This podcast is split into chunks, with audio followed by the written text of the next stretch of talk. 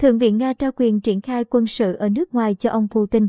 Sau khi thảo luận về tình hình ở Donbass, Thượng viện Nga đã cho phép quân đội nước này được triển khai ở nước ngoài, theo yêu cầu của Tổng thống Vladimir Putin hôm ngày 22 tháng 2. Theo đài RT, sau khi thảo luận về tình hình ở Donbass, Thượng viện Nga đã cho phép quân đội nước này được triển khai ở nước ngoài, theo yêu cầu của Tổng thống Vladimir Putin hôm ngày 22 tháng 2. Theo nghị quyết của Thượng viện Nga, việc trao cho ông Putin quyền triển khai các lực lượng Moscow ở nước ngoài phù hợp với các nguyên tắc và chuẩn mực của luật pháp quốc tế. Tài liệu này không áp đặt bất kỳ giới hạn cụ thể nào đối với việc sử dụng quân đội cũng như số lượng quân. Theo đó, các lĩnh vực hoạt động, mục tiêu và thời gian lưu trú bên ngoài nước Nga của quân đội đều do Tổng thống quyết định và phù hợp với hiến pháp.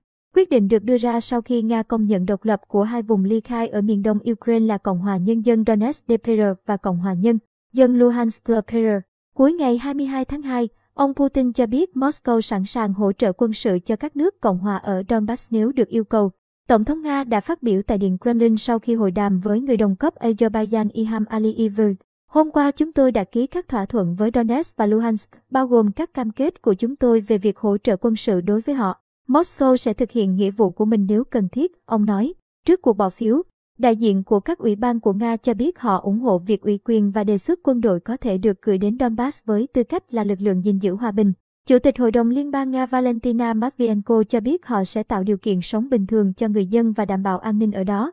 Ngay sau khi tuyên bố công nhận Donetsk và Luhansk hôm thứ ngày 21 tháng 2, ông Putin đã ký các hiệp ước hợp tác và hữu nghị song phương với mỗi nước Cộng hòa. Nga cho biết hành động này cho phép Moscow xây dựng các căn cứ quân sự và triển khai quân đội ở đó, cũng như thống nhất một thế trận quốc phòng chung và thắt chặt hội nhập kinh tế. Các hiệp ước đã được cả Thượng viện và Hạ viện Nga, cũng như các cơ quan lập pháp ở hai quốc gia Cộng hòa phê chuẩn hôm ngày 22 tháng 2. Giải thích về quyết định này, ông Putin quy trách nhiệm cho Kiev và tuyên bố chính quyền Ukraine đang tìm cách kết thúc cuộc xung đột kéo dài nhiều năm bằng vũ lực thay vì thông qua đàm phán.